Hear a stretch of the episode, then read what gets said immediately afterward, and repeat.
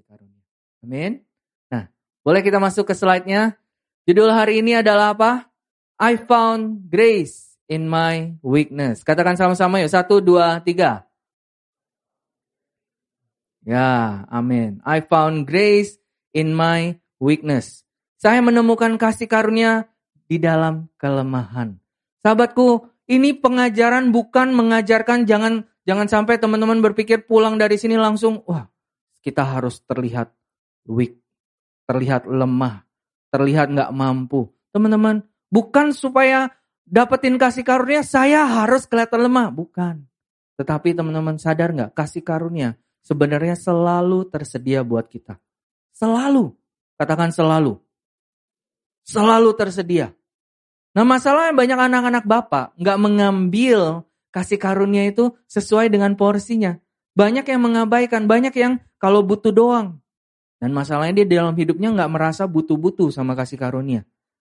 Sehingga apa sahabat-sahabat? Dia melihat kasih karunia hadir dalam hidup dia itu dalam situasi dan kondisi yang terbatas. Dalam situasi tertentu baru dia bilang ada kasih karunia. Ada kasih karunia kalau apa? Kalau uangnya lagi banyak, betul ya. Ada kasih karunia waktu apa? Waktu nilainya lagi oke. Banyak kasih karunia waktu segala sesuatu berjalan ber, seperti yang kita mau. Game kita, wah, rank up-nya cepet banget. Developer gamenya bikin bonus, Dikit-dikit minta maaf, habis itu kasih bonus. Ya, seneng nggak kalau kayak gitu? Ya, dapat apology from admin, hmm, dikasih berapa jam. Nah, teman-teman, kita seneng, wah, itu namanya kasih karunia. Nah, tapi teman-teman, banyak dari anak-anak Tuhan nggak menyadari. Dia berpikir apa? Waktu kita dalam keadaan yang lemah, dalam keadaan yang nggak enak, dalam keadaan yang nggak ideal buat kita, kita pikir nggak ada kasih karunia. Sahabatku, Masalahnya kita memang sudah sangat terpengaruh sama algoritma sosmed, ya. Coba di dalam sosmed itu kita hanya selalu mau tampilin yang terbaik, setuju? Ya. Sekarang apalagi filternya banyak banget, ya. Habis itu apa? Ada ada kameranya juga makin pixelnya makin banyak. Ya, sekarang paling banyak berapa sih?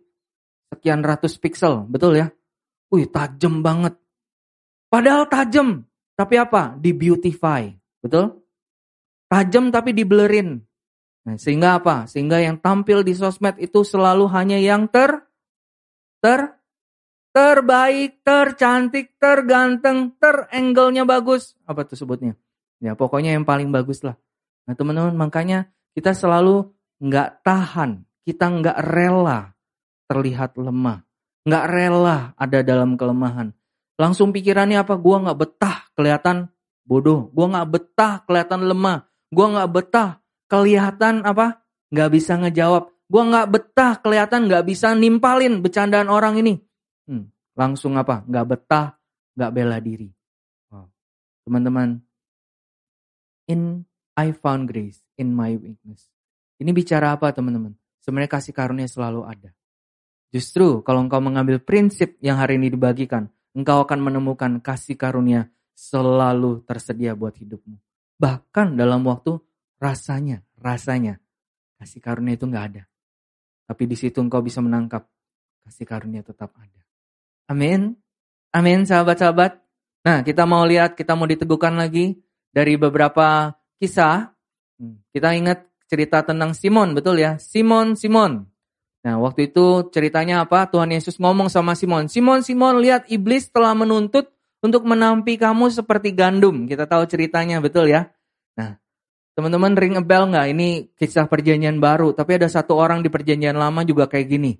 Begitu saleh hidupnya sampai iblis uh, penuntut itu harus ngomong sama Tuhan, ya Tuhan, ya wajarlah dia saleh karena dia apa? Biar gue cobain dia. Siapa itu namanya? Ayub, betul ya.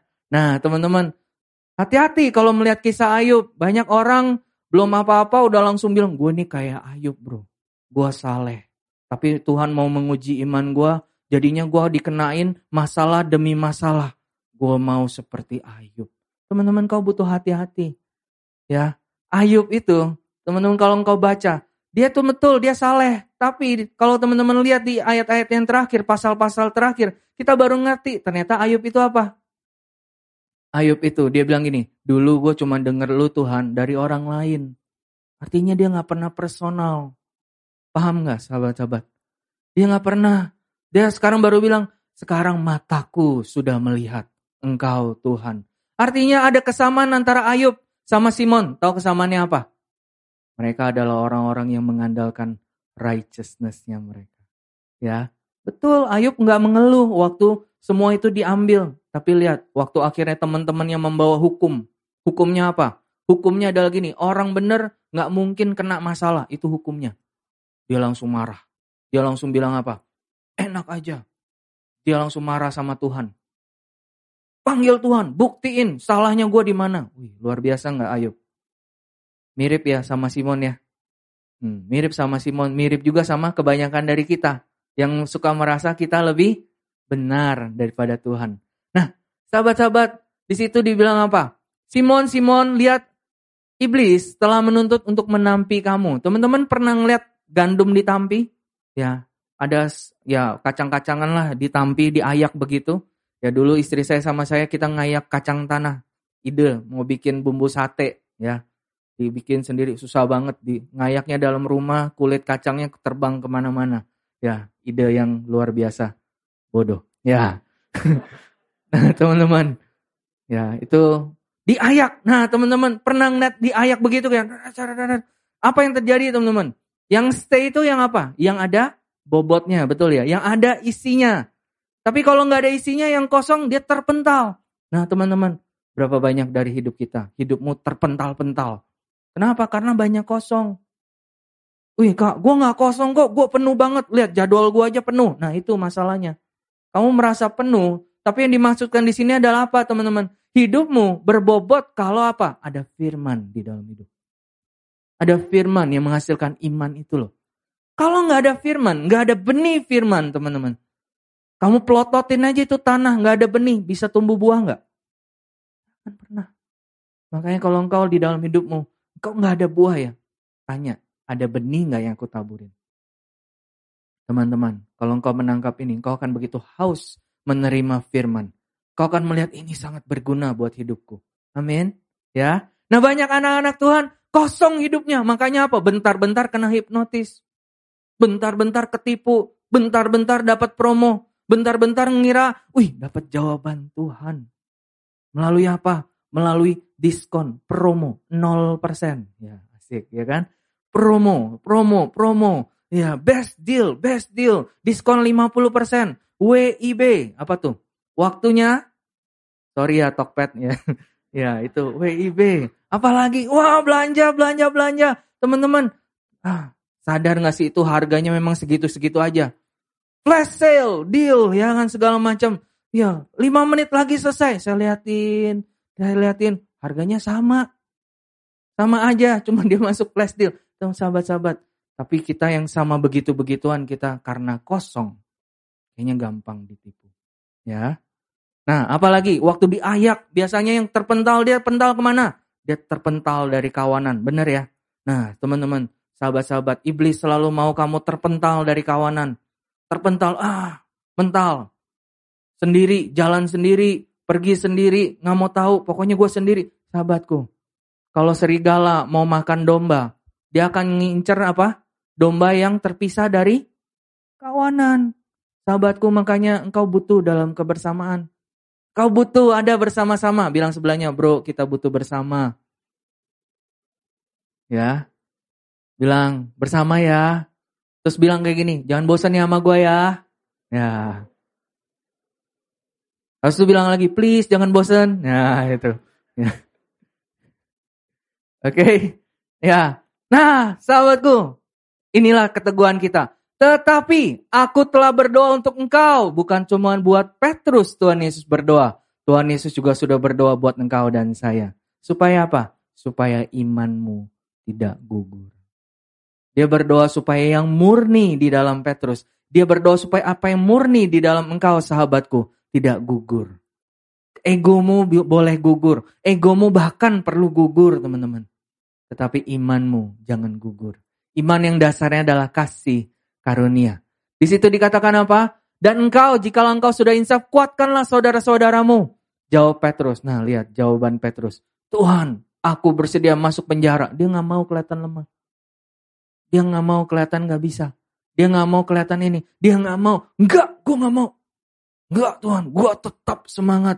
Gue tetap on fire. Gue tetap teguh. Gue tetap. Tapi Tuhan nggak mau. Dia berpanjang-panjang. Dia katakan apa? Tapi Yesus berkata, aku berkata kepadamu Petrus, Hari ini ayam tidak akan berkokok sebelum engkau tiga kali menyangkal bahwa engkau mengenal aku. Sahabatku, self-righteous, self, selalu ingin punya bagian. Selalu ingin menunjukkan siapa diri dia. Bahkan sampai kepada kemurahan dan kasih karunia pun, dia berpikir, aku perlu melakukan sesuatu untuk memperoleh kasih karunia itu. Aku perlu melakukan sesuatu untuk memperoleh kemurahan Bapak. Untuk memperoleh kasih karunia. Aku harus achieve. Nah baru, sahabat. Makanya kita sulit. Makanya kita apa? Kasih karunia kayaknya ada, kadang ada, kadang nggak ada. Karena apa? Kita menilai dari berdasar perbuatan kita. Kemurahan Bapak tidak didasarkan pada apa yang dapat saya lakukan, melainkan hanya berdasarkan kasih dan kemurahannya bagi saya. Amin. Ya, coba kita baca sama-sama yuk. Satu, dua, tiga.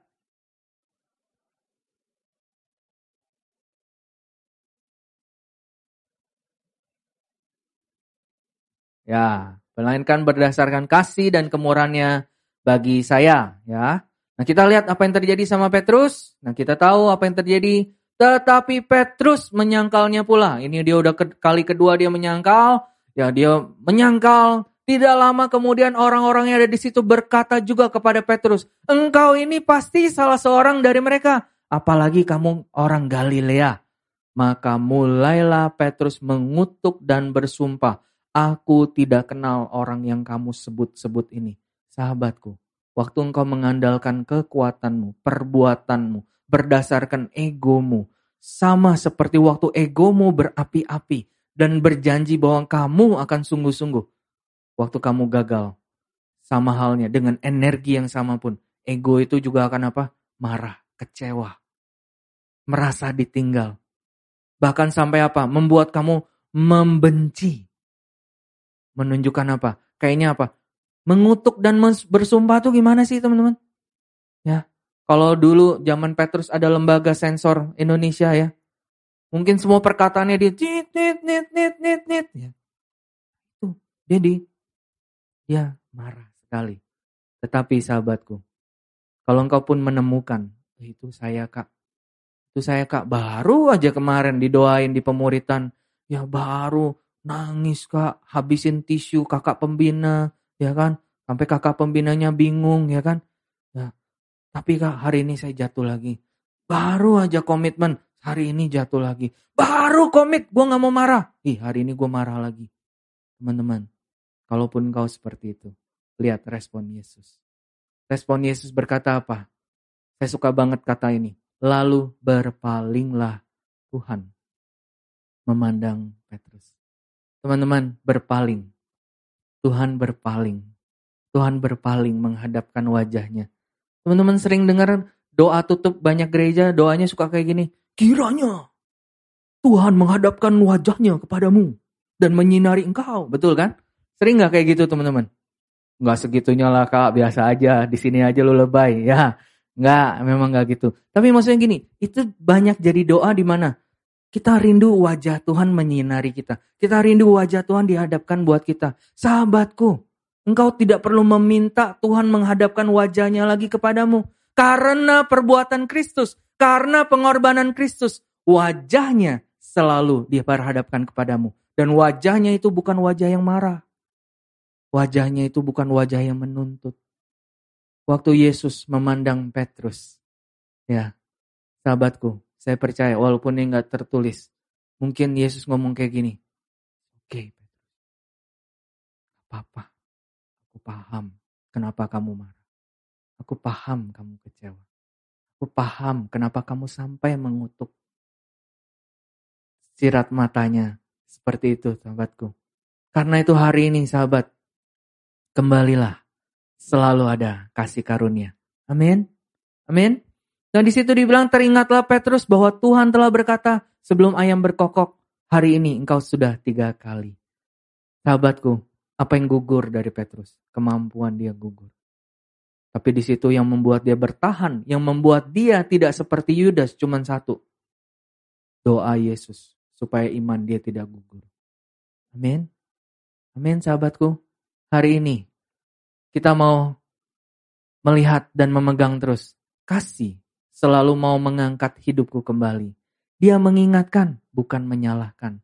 Sahabatku kalau hari ini disampaikan kasih, kebenaran, atau pemuridmu atau orang-orang yang mengasihimu itu dia mungkin kelihatannya menegurmu. Kelihatannya aja menegur. Mungkin dia dari keturunan keluarga yang kalau ngomong itu volumenya udah langsung sembilan. Ya. Tahu yang kayak gitu? Dulu di keluarga saya juga gitu. Saya ajak teman saya datang ke rumah, dia bilang, "Bapak lu marah-marah ya?" "Enggak, suaranya menggitu, Bro." Ya. Kenceng banget. Nah, teman-teman, belum tentu kamu sedang dimarahi. Tetapi apa? Kasih selalu mau mengingatkan. Bukan menyalahkan. Mengokohkan, bukan meruntuhkan. Kasih mengcover kita dengan kemurahan Bapak.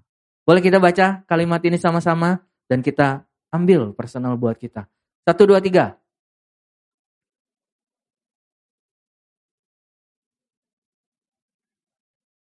Hei, nggak semua baca. Ayo, ayo, ayo. Saya baca, saya hitung ya. Semua baca ya. Satu, dua, tiga.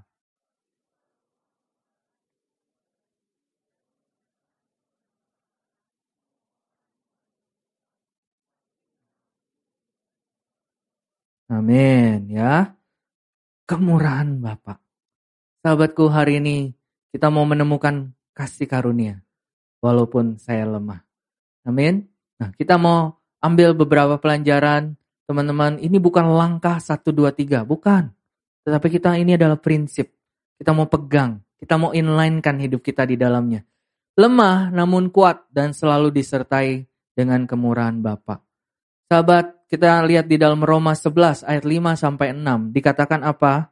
Di situ dibilang demikian juga pada waktu ini tinggal suatu sisa menurut pilihan kasih karunia. Sahabat, pilihan karena kasih karunia. Orang-orang ini dipilih karena kasih karunia.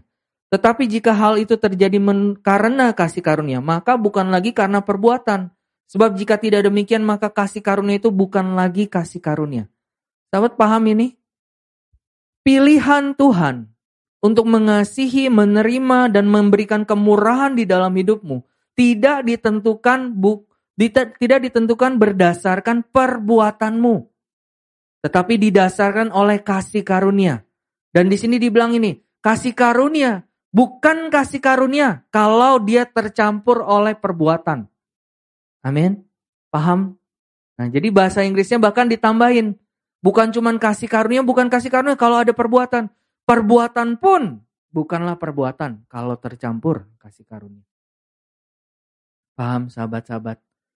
Kita mau mengambil pembelajaran apa hari ini? Kita mau melihat pilihan Allah mengasihi saya. Kasih dan panggilan Tuhan buat hidup saya. Bukan karena perbuatan. Tetapi semata-mata hanya karena kasih karunia. Dan jangan biarkan tercampur, sahabat. Nggak perlu kita mencampurkannya lagi. Nggak perlu kita e, mencampurkannya dengan perbuatan kita.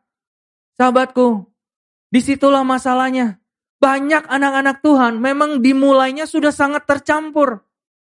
Sudah sangat tercampur. Sudah tercampur ego. Tercampur oleh saya. Sahabatku, kita nggak terima kalau cuma dibilang apa? Efesus 2 ayat 89, kamu karena kasih karunia kamu diselamatkan oleh iman. Buk, itu bukan hasil usahamu, tetapi pemberian Allah. Itu bukan hasil pekerjaanmu, tetapi anugerah.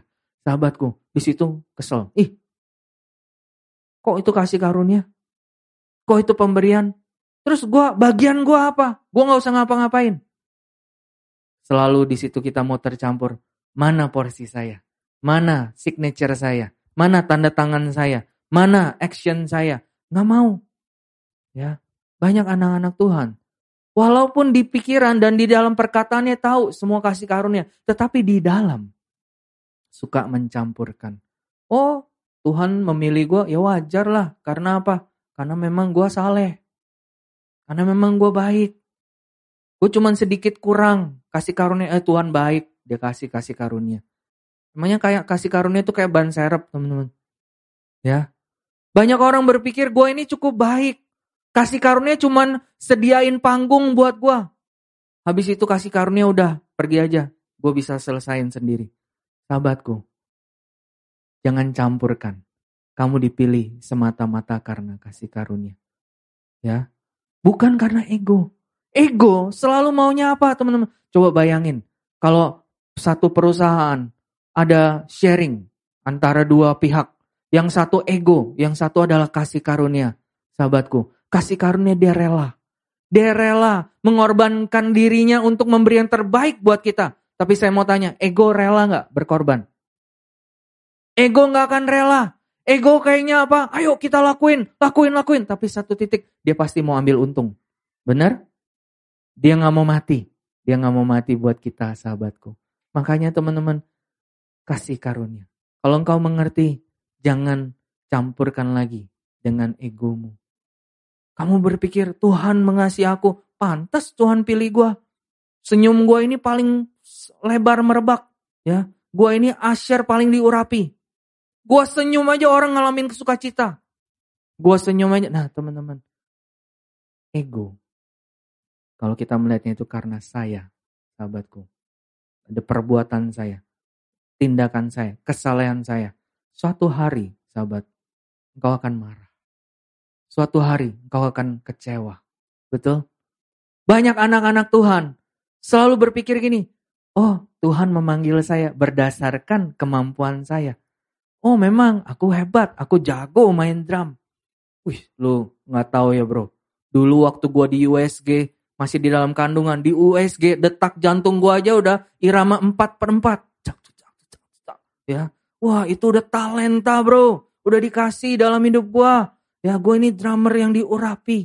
Sahabatku. Dan kamu mulai berpikir karena talenta Tuhan mengasihimu. Karena talenta engkau dipanggil.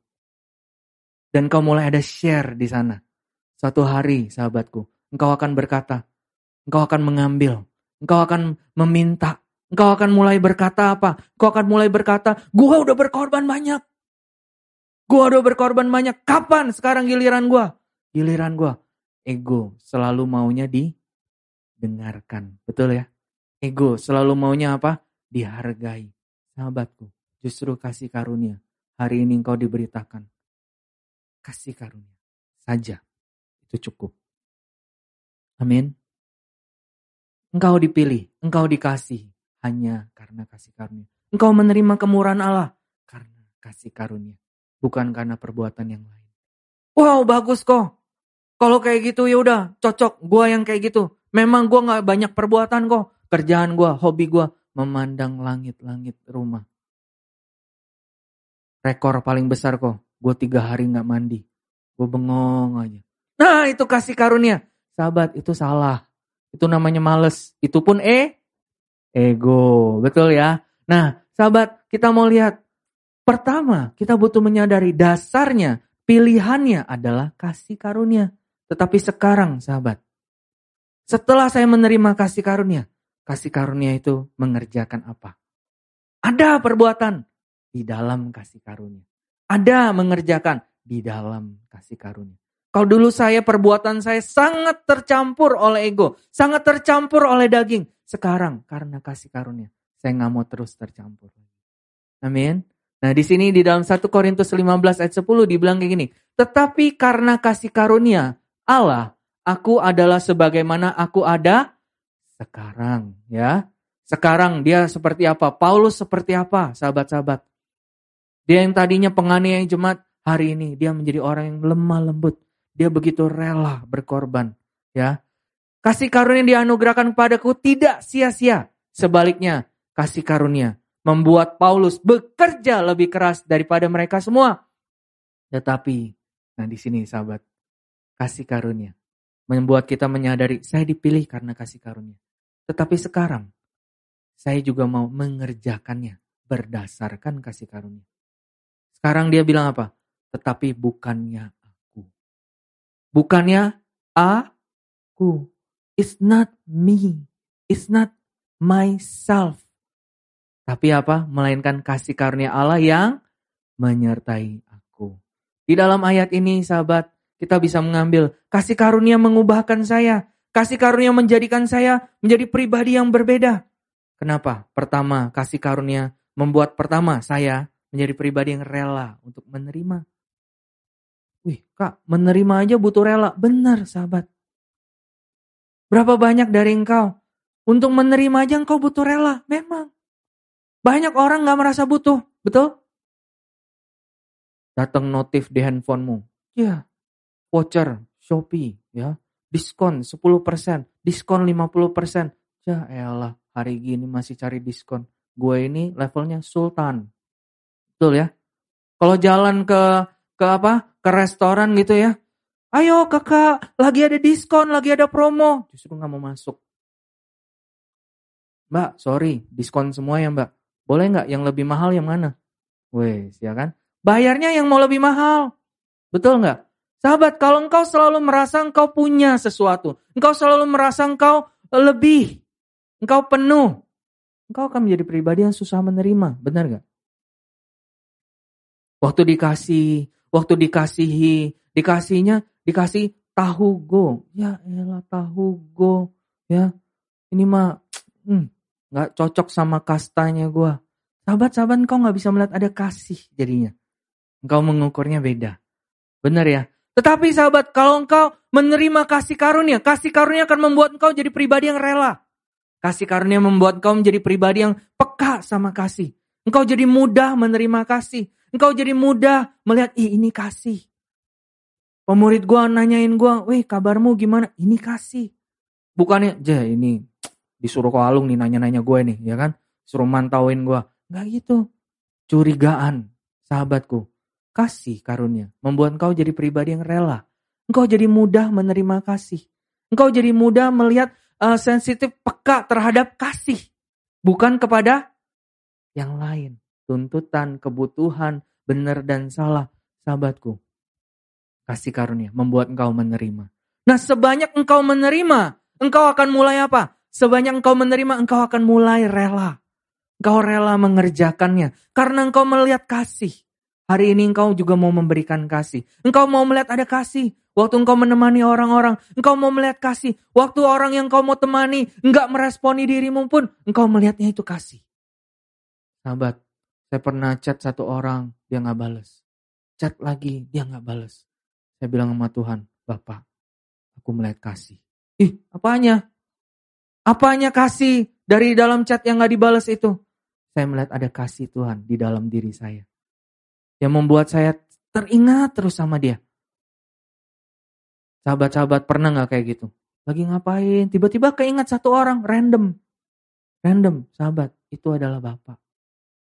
Saya bilang sama Bapak, ih Bapak, kamu ingat dia. Aku aja gak ingat. Tapi engkau mengingat. Artinya apa? Bapak engkau selalu mengingat aku. Ah, itu kasih. Amin sahabat-sahabat. Nah waktu kita mendapat seperti itu, kita kasih karunia itu membuat kita justru jadi orang yang gak malas-malasan. Justru jadi orang yang gak beralasan. Justru jadi orang yang apa? Gak mau untuk gak ngapa-ngapain. Tetapi bukan karena terpaksa. Bukan karena beban. Bukan karena harus. Kenapa? Karena dia menyadari itu kasih karunia. Amin ya sahabat-sahabat. Saya dipanggil karena kasih karunia. Kasih karunia, berdasar kasih karunia. Aku yang masih tercampur ininya, masih dipanggil, dipilih. Tapi karena kasih karunia memilih aku, aku hari ini mau mengerjakannya tidak mau tercampur lagi. Nah itu perjalanan kita sahabat. Nah supaya kita bisa teguh di dalam prinsip ini sahabat-sahabat. Kita mau ambil cerita dari seorang yang namanya Gideon. Betul ya? Siapa yang pernah dengar cerita Gideon? Ada? Ada? Nah kita mau lihat ya. Coba kita bacain bergantian. Pria-pria boleh bacakan mulai dari ayat 11 bergantian ya. Semua siap? Suaranya ada? Semangat? Semangat ya. Satu, dua, tiga.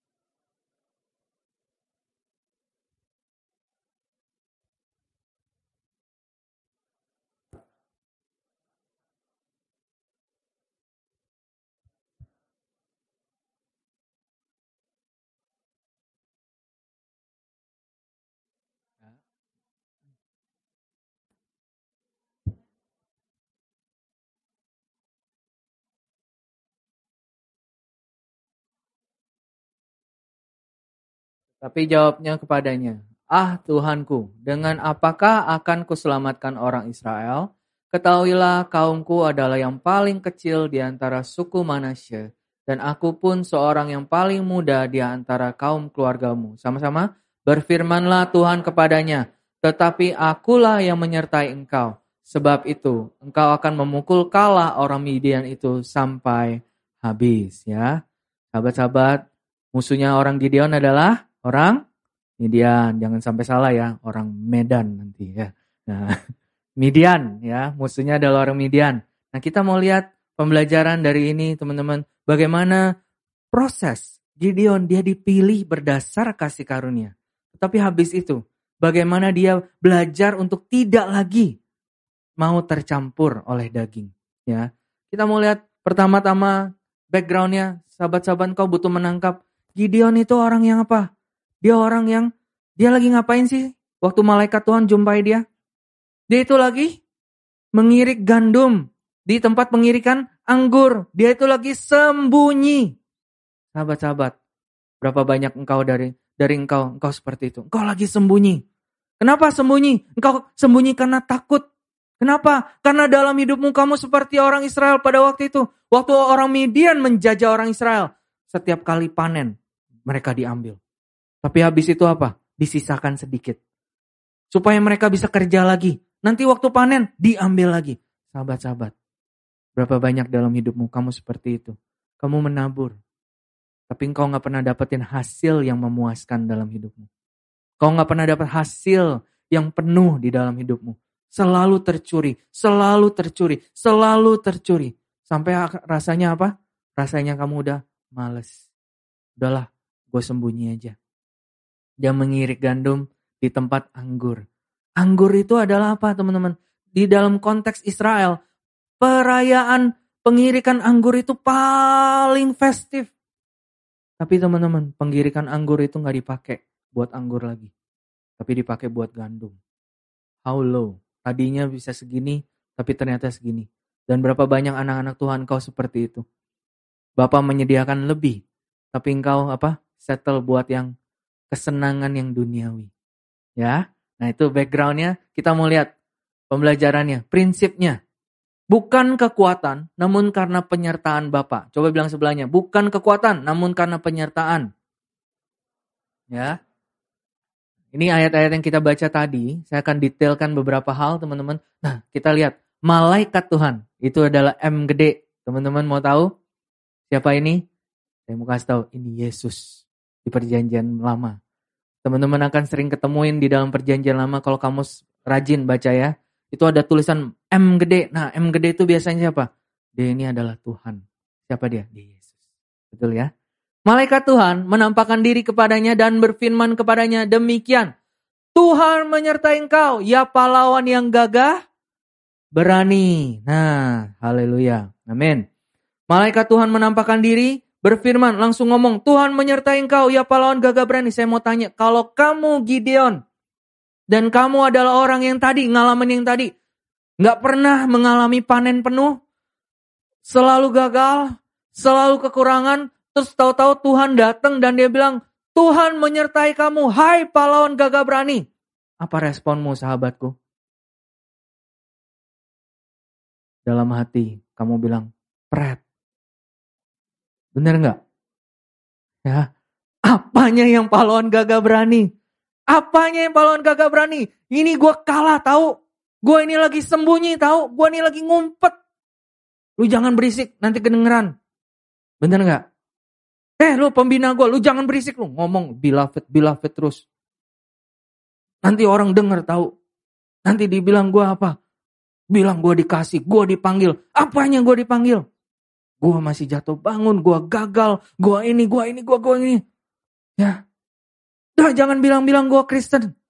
Di sekolah tuh gue terkenal biang kerok. Ya, sahabat. Sahabatku. Apa yang Tuhan katakan terhadap hidupmu memang bukan berdasarkan perbuatanmu. Berapa banyak dari engkau suka melihat apa? Perbuatanmu, kebisaanmu itu menjadi sesuatu yang apa?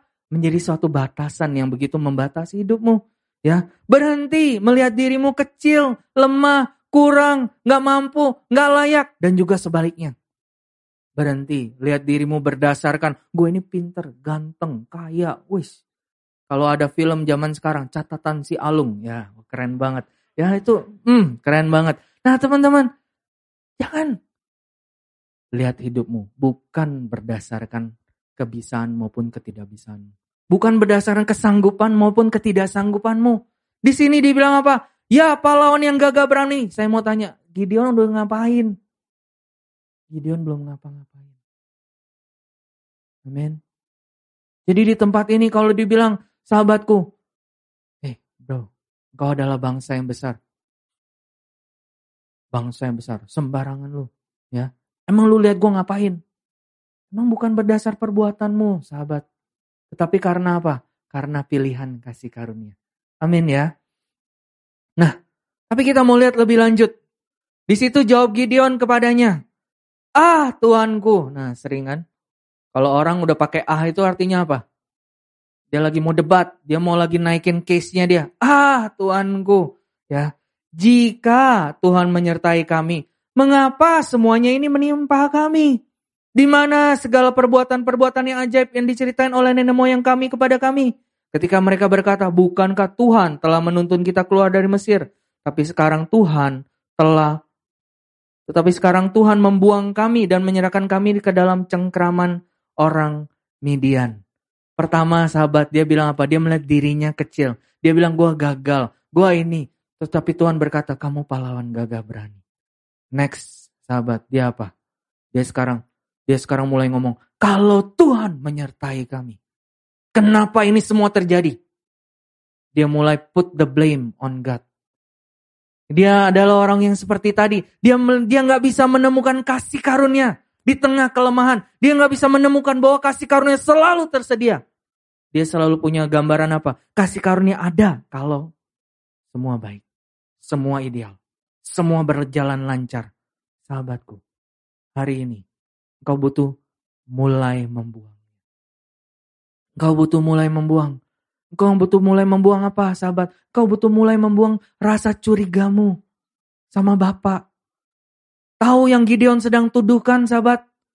Dia sedang menuduh begini. Dia sedang menuduh Tuhan engkau Bapak yang baik tapi engkau berubah. Engkau bisa berubah. Engkau bukan Bapak yang penuh kemurahan. Dulu sama Musa kamu berkemurahan. Tapi sama kita engkau enggak. Sahabatku, berapa banyak dari engkau? Engkau suka berpikir Tuhan berubah karena perbuatanmu. Kamu pikir Tuhan jadi marah, Tuhan jadi baper karena perbuatanmu. Kamu susah menerima bahwa Tuhan tetap mengasihimu, bahwa Tuhan tetap melihat engkau orang yang dibenarkan. Karena perbuatanmu. Saya sering ngobrol sama beberapa orang, saya tanya sama dia, kok lu susah banget sih menerima bahwa lu tuh dibenarin gara-gara perbuatan Tuhan? Padahal kamu tuh juga jadi pendosa gara-gara perbuatan orang lain. Nangkep nggak teman-teman? Saya kecepatan nggak? Saya ulang lagi ya. Saya ulang lagi. Saya bilang sama orang. Nah, ini dislowin ya. ya. Kok lu susah banget menerima kalau kamu adalah orang yang dibenarkan karena perbuatan Yesus? Padahal lu tuh jadi pendosa juga karena perbuatan orang lain. Nangkep sekarang? Memang harus slow. Oh masih enggak juga. Masih enggak juga. Sekarang gini deh. Saya mau tanya, teman-teman. Kamu di label pendosa, kamu di label jadi pendosa, itu gara-gara siapa? Gara-gara kamu nonton pornografi? Gara-gara kamu bohong? Gara-gara kamu mencuri? Gara-gara kamu narsis? Kamu ber, kamu jadi pendosa tuh gara-gara siapa? Gara-gara Opa Adam. Betul ya? ya kurang ajar Opa Adam. Ya, kita bikin mesin waktu, kita malik, kita tembak Opa Adam, kita ganti. Sama aja. Kamu juga akan lakukan seperti itu. Betul ya? Sahabat, kamu jadi pendosa gara-gara perbuatan orang lain. Kenapa sekarang kamu sulit menerima bahwa kamu juga adalah orang dibenarkan karena perbuatan orang lain? Yaitu sekarang namanya Yesus, Adam yang kedua. Amin, sahabat. Sekarang bisa menangkap? Bisa menangkapnya? Nah sahabatku, kalau perbuatanmu tidak mengubah Tuhan, harusnya hari ini engkau membuang curiga. Buang curigamu. Buang curigamu. Bukan karena situasi buruk terjadi dalam hidupmu, itu artinya Tuhan marah sama kamu. Ataupun artinya Tuhan gak peduli sama kamu. Bukan berarti karena situasi buruk terjadi dalam hidupmu, itu artinya Tuhan mengabaikan kamu. Sahabatku, lihatlah di dalam kasih. Bapak tetap menyertaimu. Amin. Amin. Bilang sama sebelahnya, kamu tetap disertai Bapak. Ya. Buang rasa kecewa, buang. Ya, banyak orang tuh maunya apa? Dia berhenti dan dia menyalahkan. Dia menyalahkan Tuhan. Dia konslet, dia kesel. Nah, itu ego. Tahu, itu ego. Karena ego lah dia seperti itu. Sahabat-sahabat. Dia marah. Lu nggak tahu, gue tuh udah berkorban banyak. Hah? Gue nih udah capek tahu, ya. Teman-teman, kita butuh melihat kita adalah orang yang disertai oleh Bapak. Amin. Ya. Dan di situ dilanjutin lagi, teman-teman. Sekali lagi ayat 14. Wow, saya suka banget sama kata ini. Lalu berpalinglah. Siapa? Berpalinglah. Mana sih? Berpalinglah Tuhan kepadanya dan berfirman, Pergilah dengan kekuatanmu ini dan selamatkanlah orang Israel dari cengkraman orang Midian. Bukankah aku mengutus engkau? Tuhan berubah nggak teman-teman? Dia nggak berubah. Dia tetap memilih. Dia tetap meneguhkan. Dia tetap, dia terus, dia terus. Dia tetap bilang apa? Gue udah pilih kamu Gideon. Ayo berpalinglah. Dia dia berpaling. Dia berpaling dan dia tetap menghadapkan kasih kepada Gideon. Ya, tapi lihat jawaban Gideon masih apa? Ah, Tuhanku, dengan apa aku selamatin orang Israel? Ketahuilah, wih, ketahuilah. Berapa banyak dari kita suka ngerasa lebih tahu dari Tuhan? Ya. Ketahuilah, kaumku adalah yang paling kecil di antara suku Manasya, aku pun orang yang paling muda di antara kaum keluargaku. Ya. Habis itu jawaban Tuhan apa? Menarik, di sini Tuhan bahkan nggak peduli sama jawaban dia. Nah banyak dari kita suka terpengaruh sama apa? New Age. Ya, pandangan-pandangan yang harus apa? Make good feeling, make feel good. Ya, Injil make feel good. Sebutnya apa sih? Ya pokoknya gitulah teman-teman. Habis itu menghibur orang itu dengan kata-kata yang kelihatannya bagus, tapi sebenarnya nggak ada kebenaran. Gue ini paling kecil, gue ini paling muda. Habis itu dia bilang apa? Gak apa-apa bro, justru lu muda, lu kan energik bro. Ya lu tuh muda, itu justru harus begini, lu harus kuat dong. Lu harus... Please, teman-teman. Mau Gideon tua pun Tuhan tetap panggil dia. Jadi sahabatku engkau dipilih bukan karena hal lahiriamu. Lihat, Tuhan sama sekali nggak gubris dan dia bilang apa? Berfirmanlah Tuhan kepadanya, tetapi akulah yang menyertai engkau. Sebab itu engkau akan memukul kala orang Midian itu sampai habis. Nah berapa banyak sahabat-sahabat, engkau sering menghibur, mencoba apa? Mencoba make make your feeling kayaknya good, biar feel good gitu loh. Tahu nggak kak, gue ini paling minder, gue ini paling muda. Habis itu kamu expect pemuridmu kasih kata-kata yang membuai dirimu. Gak apa-apa dede, kamu tuh disayang kok. Karena kamu muda, ya. Karena kamu muda, justru kamu energik, ya. Karena kamu eh, cute sekali. Teman-teman, nggak ada kaitannya kamu muda. Itu menjadi sebuah batasan untuk kau dipanggil sama Tuhan. Amin. Kamu yang masih merasa muda, kamu yang masih sudah merasa tua, nggak ada kaitannya itu sama pilihan Tuhan atas hidupmu. Paham saudaraku? Paham sahabat-sahabat? Coba lihat sebelahnya, kamu yang merasa muda atau tua? Bilang sebelahnya, enggak ada kaitannya. Nah, tuh. Enggak ada kaitannya. Kamu udah dipanggil, tetap dipanggil. Amin. Amin, sahabat. Berfirmanlah Tuhan, akulah yang menyertai engkau. Kenapa kita kuat? Bukan karena kekuatan kita, tetapi karena penyertaan Bapak di dalam hidup kita. Bapak, dia menyertai wakilnya dengan otoritas dan visi yang jelas sekali. Amin. Ya. Berikutnya, sahabat, kita lihat kisahnya Gideon berlanjut, ya. Apa yang terjadi? Dia sekarang, wah dia maju, fast forward, ada berapa kejadian lagi, dia mencoba, dia menguji Tuhan lagi, tapi kita nggak akan bahas hari ini. Nah sekarang dia mulai, roh Tuhan menghinggapi dia, dia meniup sangkakala, dia mau pergi maju perang lawan orang Midian. Ya bukan orang Medan sekali lagi. Orang Midian teman-teman. Apa yang terjadi? 32 ribu orang berkumpul.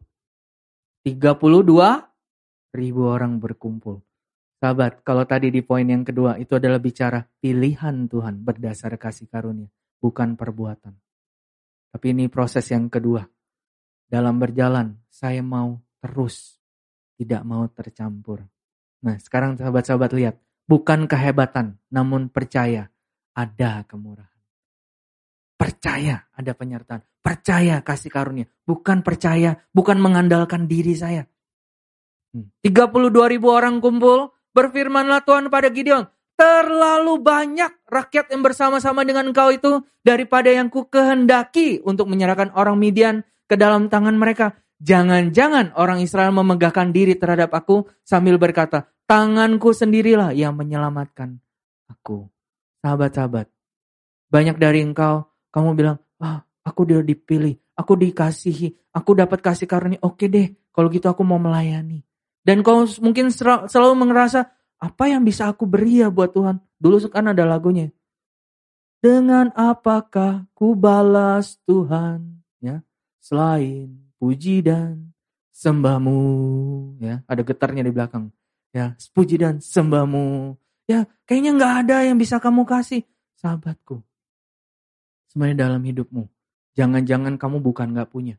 Jangan-jangan kamu punya terlalu banyak kamu punya terlalu banyak cara, punya terlalu banyak kepandaian, punya terlalu banyak ego, terlalu punya banyak strategi, punya terlalu banyak pikiran-pikiran, punya terlalu banyak, terlalu banyak. Terlalu banyak cara-cara daging. Cara-cara duniawi. Wih, duniawi. Cara-cara. Amin, sahabat. Wajar Tuhan panggil gue. Gue ini orang kaya. Gue bisa bikin komsel gue happy all the time. Kenapa? Selalu gue beliin makanan. Hmm. Andalin selalu begitu. Sahabat, nanti kamu marah. Satu hari kamu akan marah.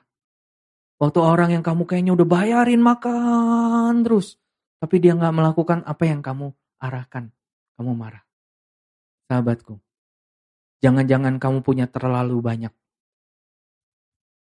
Habis itu apa sahabat? Di langsung diadakan sayembara, saringan ya, diayak. Maka sekarang serukanlah pada rakyat itu demikian. Siapa yang takut dan gentar biarlah ia pulang. Enya dari pegunungan Gilead. 32 ribu orang tadi kumpul gara-gara takut dan gentar. Siapa yang takut dan gentar? Pulang. Tahu yang pulang berapa? 22 ribu orang. Sisanya 10 ribu. Gentar nggak sahabat-sahabat?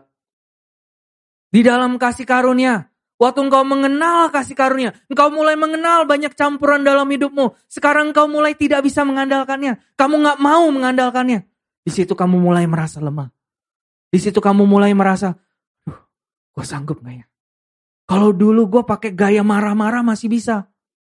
Kalau di kerjaan gue marah-marah, gue jadi manajer, gue marahin anak buah gue bisa. Tapi ini, komsel, meneruskan kasih dan penerimaan. Mana bisa gue marah? Kita mulai lemah. Kita mulai merasa nggak sanggup. Kita mulai merasa nggak bisa. Sahabat, rasanya udah sepuluh ribu, tinggal sepuluh ribu, udah ngos-ngosan, nggak ada yang bisa diandalin Tuhan. Ya, nyanyiannya udah selalu batinku dan hatiku habis lenyap, habis terus rasanya. Padahal sahabat, yang kamu masih punya sepuluh ribu, tahu jawaban Tuhan. Jawaban Tuhan, dia masih bilang apa? Masih terlalu banyak. Amin. Nah sebelum kita lanjut ayat ini. Yang pertama dulu sahabat. Di dalam perjalanan orang yang disertai kasih karunia. nggak boleh ada takut dan gentar. Ya. Takut gentar pulang. Wah teman-teman. Wah disuruh pulang sama koalung. takut dan gentar pulang. Nah sahabat jangan ambilnya harafiah. Yuk pulang pulang pulang udah kita pergi. Sahabat bukan. Dalam perjalanan kamu tuh dikasihi. Jangan lakukan sesuatu karena takut. Itu loh maksudnya. Jangan bergerak karena takut. Jangan bergerak karena gentar. Kok gentar malah gerak kak? Banyak yang kayak gitu sahabat. Takut, takut, takut, takut. Kemarin minggu lalu ya, Kobe bilang apa? Fear of apa be? Fear of missing the best option. Betul ya? Ya pokoknya gitulah ya. Takut nggak mendapat pilihan yang terbaik. Takut, takut, takut. Karena takut di survei, survei, survei, survei. Seru survei terus. Betul ya? Sahabatku, kamu sudah dikasih. Kamu sudah disertai. Jangan biarkan ada takut. Jangan gerak karena takut. Banyak anak-anak Tuhan, dia pelayanan karena takut. Wih keren dong kak, mau ujian dia malah pelayanan. Ya, tahu kenapa dia ujian malah pelayanan? Karena dia takut dapat nilai jelek. Dia pelayanan biar Tuhan kasih nilai yang baik. Twisted nggak tuh? Emangnya Tuhan bisa disuap? Ya. Hmm, dahsyat benar menyuap Tuhan. Sendoknya segede apa coba? Ya. ya elah ya kan? Nah sahabatku, takut dan gentar nggak boleh ada di dalam hati kita. Usir sahabat. Aplikasinya apa? Usir. Jangan mau lagi. Kalau kamu dibuat panik, kamu dibuat khawatir, aduh, aduh gue harus do something, gue harus do something. Kalau enggak nanti gue akan takut, takut ini, takut ini. Sahabat, usir takut dan gentar itu. Amin. Bilang, fear, go, my God is with me. Amin. Amin. Nah, kita lihat sekarang. Tadi udah dapat ya. 10 ribu. Tapi Tuhan bilang masih terlalu banyak. Saringan kedua. Lalu Gideon menyuruh rakyat itu turun minum air, berfirmanlah Tuhan padanya, barang siapa yang menghirup air dengan lidahnya, seperti anjing menjilat, haruslah kau kumpulkan tersendiri, demikian juga orang yang berlutut untuk minum. Lalu berfirmanlah Tuhan kepada Gideon, sisanya berapa? Dari 10 ribu sahabatku, tersisa cuma 300. Banyak nggak 300? 300 tuh sekitar, ini masih 200an ya. Biasa 300 tuh sampai ke nursery. Nah, segitulah 300. Ya. 300. Tersisa cuma 300, sahabat. Nah, saringannya itu gimana? Saringannya, saringannya keren banget, betul ya? Ada air, orang yang minumnya sambil menjilat, dia langsung nah, gitu. Itu langsung diusir. Wih, ini gara-gara asu ya, Kak. Hmm, asu kayak anjing nih, najis ya kan? jadinya dibuang. Sahabat, ini bukan soal sikap yang di luar. Ini tuh menunjukkan apa yang di dalam dia. Sahabat-sahabat butuh ingat. 10 ribu kurang 300 berapa tuh? 9.700 betul ya? 9.700 orang ini adalah orang yang tidak takut dan tidak gentar. Dia ada, dia firm, dia teguh. Tapi apa sahabatku? Dia sangat tercampur dengan self-nya dia. Dia tercampur sama egonya dia. Dia masih sangat tercampur. Makanya apa sahabat-sahabat? Bisa dimunculin aja. Ya, apa yang terjadi? Waktu mereka ngelihat kolam air itu disuruh minum, langsung mereka nggak pikirin apa-apa. Mereka pikirin diri mereka sendiri. Aduh, gua ini, nih, nah ini gua nih. Lu tahu nggak gua nih udah capek? Gua udah capek. Ini waktunya gua me time. Ini waktunya gua minum. Dia nggak mau peduli yang lain. Sahabat-sahabat, Inilah kalau engkau mengerjakan karena engkau tercampur dengan ego dan kasih karunia. Engkau tercampur daging dan kasih karunia. Inilah yang akan terjadi. Baik nggak Bapak kasih tahu dari awal? Tapi hari ini, kalaupun kau masih tercampur, dan saya bisa pastikan banyak dari kita memulainya masih sangat tercampur. Tapi jangan mau seperti itu lagi. Amin, sahabat-sahabat. Orang yang tercampur, orang yang masih ada ego di situ. Dia akan selalu apa? Dia akan selalu melihatnya jasa gue. Nih lo, gue udah begini. Nih lo, gue udah begitu. Ya. Me time. Waktunya gue minum. Lo gak bisa ngerti ya gue. Lo minta gue pelayanan terus. Ini waktunya gue minum. Ini me time gue. Kok gereja gak mau ngerti sih gue nih me time. Nah sahabatku. Berapa banyak anak-anak Tuhan kecewa. Karena seperti itu. Sahabat. Bapak mengasihimu. Ya. Nah di situ 300 orang ini bedanya apa? 300 orang ini dia tenang. Dia rest. Dia nggak panik. Dia tahu walaupun itu kolam dijilatin sama sembil, hampir 10 ribu orang, air itu akan tetap ada buat dia. Dia tenang, dia minum, dia mengambilnya tanpa dia harus panik. Dia selalu tahu ada penyediaan buat diri dia. Sahabatku, itulah engkau dan saya. Kita rest. Amin. Kita tenang. Kita tahu Bapak yang memanggil, dia juga pasti menyediakan. Wow, luar biasa. Dan teman-teman, sahabat-sahabat engkau butuh tahu, kualitas 300 orang ini menjadi begitu luar biasa waktu kita mengerti bagaimana Gideon memenangkan pertempurannya. Ya, teman-teman, di situ peperangan yang dialami sama 300 orang ini bersama Gideon itu bukan peperangan yang an, bukan peperangan yang wajar. Ya kita lihat di dalam ayat 28 itu sudah clear. End, endingnya adalah apa? Demikianlah orang Midian tunduk pada orang Israel. Nggak dapat menegakkan kepalanya lagi. Maka amanlah negeri itu 40 tahun lamanya pada zaman Gideon. Gideon menang bersama 300. Tapi teman-teman saya mau kasih tahu. Ini adalah sebuah janji. Kemenangan sudah tersedia. Tapi saya mau kasih tahu prosesnya. Tahu nggak? Gideon waktu disuruh maju perang. Dia waktu disuruh maju perang. Bapak begitu baik. Dia bilang gini. Kalau kamu takut. Coba kamu ajak bujangmu, pembantumu namanya Pura. Ya, kamu turun ke kemah musuh, nanti kamu dengerin, nanti kamu akan jadi berani. Dia lakuin, dia turun sama bujangnya, dia samperin kemah per, uh, musuh. Tahu nggak teman-teman? Musuhnya lagi ngobrol sesama mereka. Mereka bilang gini, bro, bro, bro, gue kemarin mimpi aneh banget. Kenapa bro? Lu mimpi apa? Ya kan? Nah dia mimpi gini, nih mimpi gue kayak gini bro. Gue ngeliat ada roti jelai, sekeping roti jelai. Gambarnya kayak selai oleh teman-teman. Ya, kayak selai oleh. Satu keping roti jelai itu dia menggelinding ke kemah kita. Dan apa yang terjadi? Satu koin itu memporak-porandakan seluruh kemah kita. Aneh nggak mimpinya? Coba bayangin, selai oleh. Ya. Kan roti jelai, teman-teman. Namanya roti jelai, betul ya? Ya, dia menggelinding, masuk ke dalam kemah, kemahnya hancur. Keren nggak, teman? Pantas kak, kan karena selai oleh, jelainya melimpah. Ya, jadi iklan ya kan. Nah, bukan itu. Nah teman-teman, itu sesuatu yang aneh. Tapi tahu nggak teman-teman? Musuhnya juga kasih tahu arti dari mimpinya. Dia bilang gini, ini nggak lain nggak bukan. Ini pedangnya Gideon. Mau hancurin kita. Kita pasti kalah. Teman-teman. Waktu Gideon pulang, dia penuh keberanian. Dia tahu persis kemenangan sudah diberikan ke tangan mereka.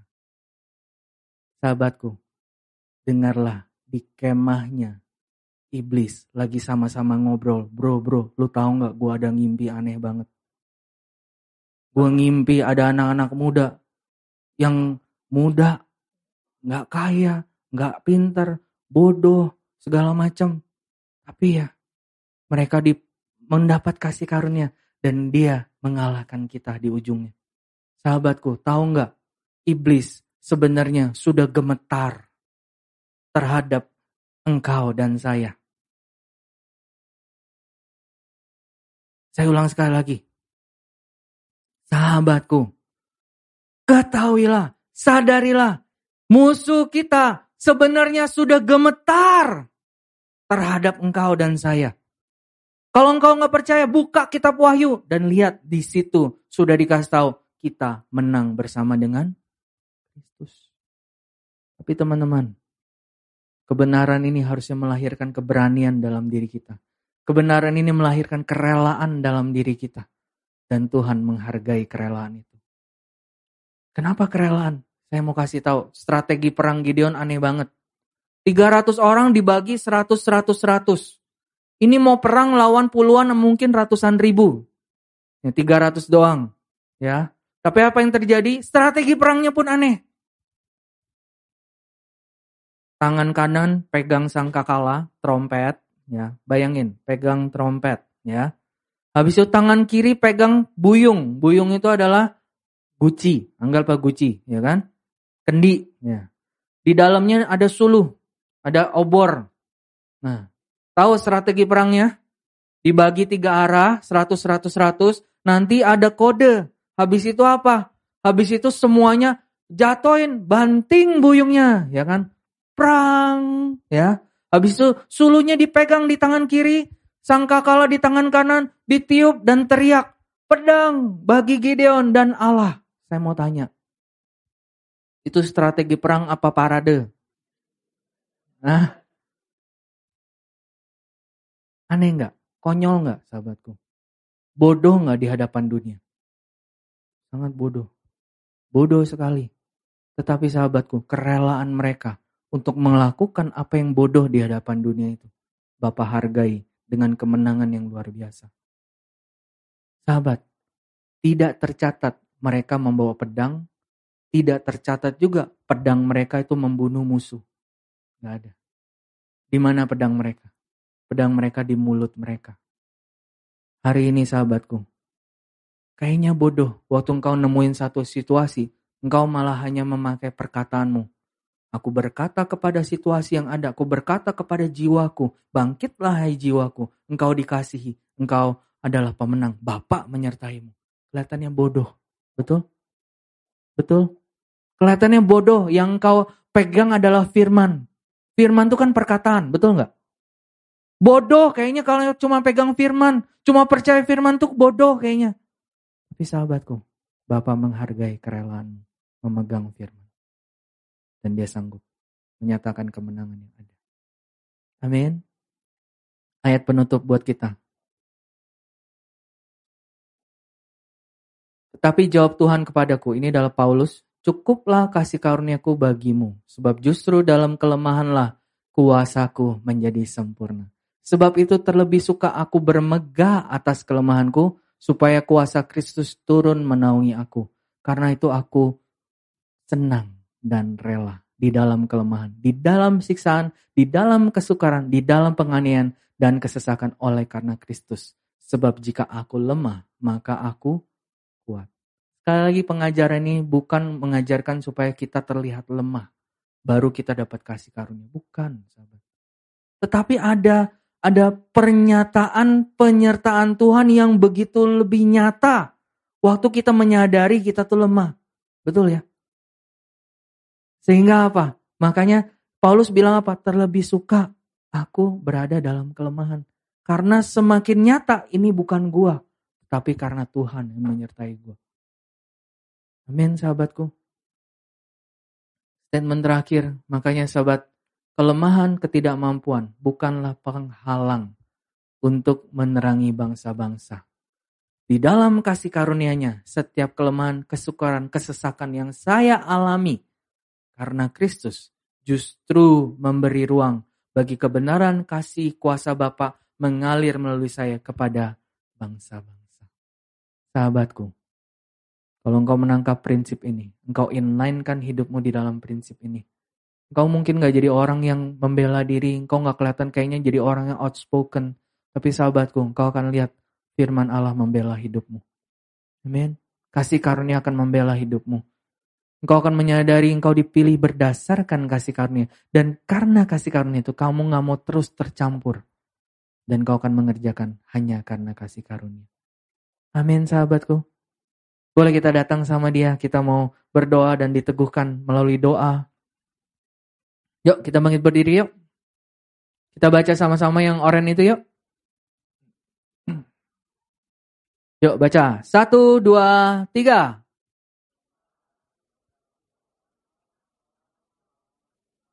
Nah, nah, nah, nah, nah. Kita ulang lagi ya. Ya. Satu, dua, tiga. Kelemahan atau ketidakmampuan bukanlah penghalang untuk menerangi bangsa-bangsa.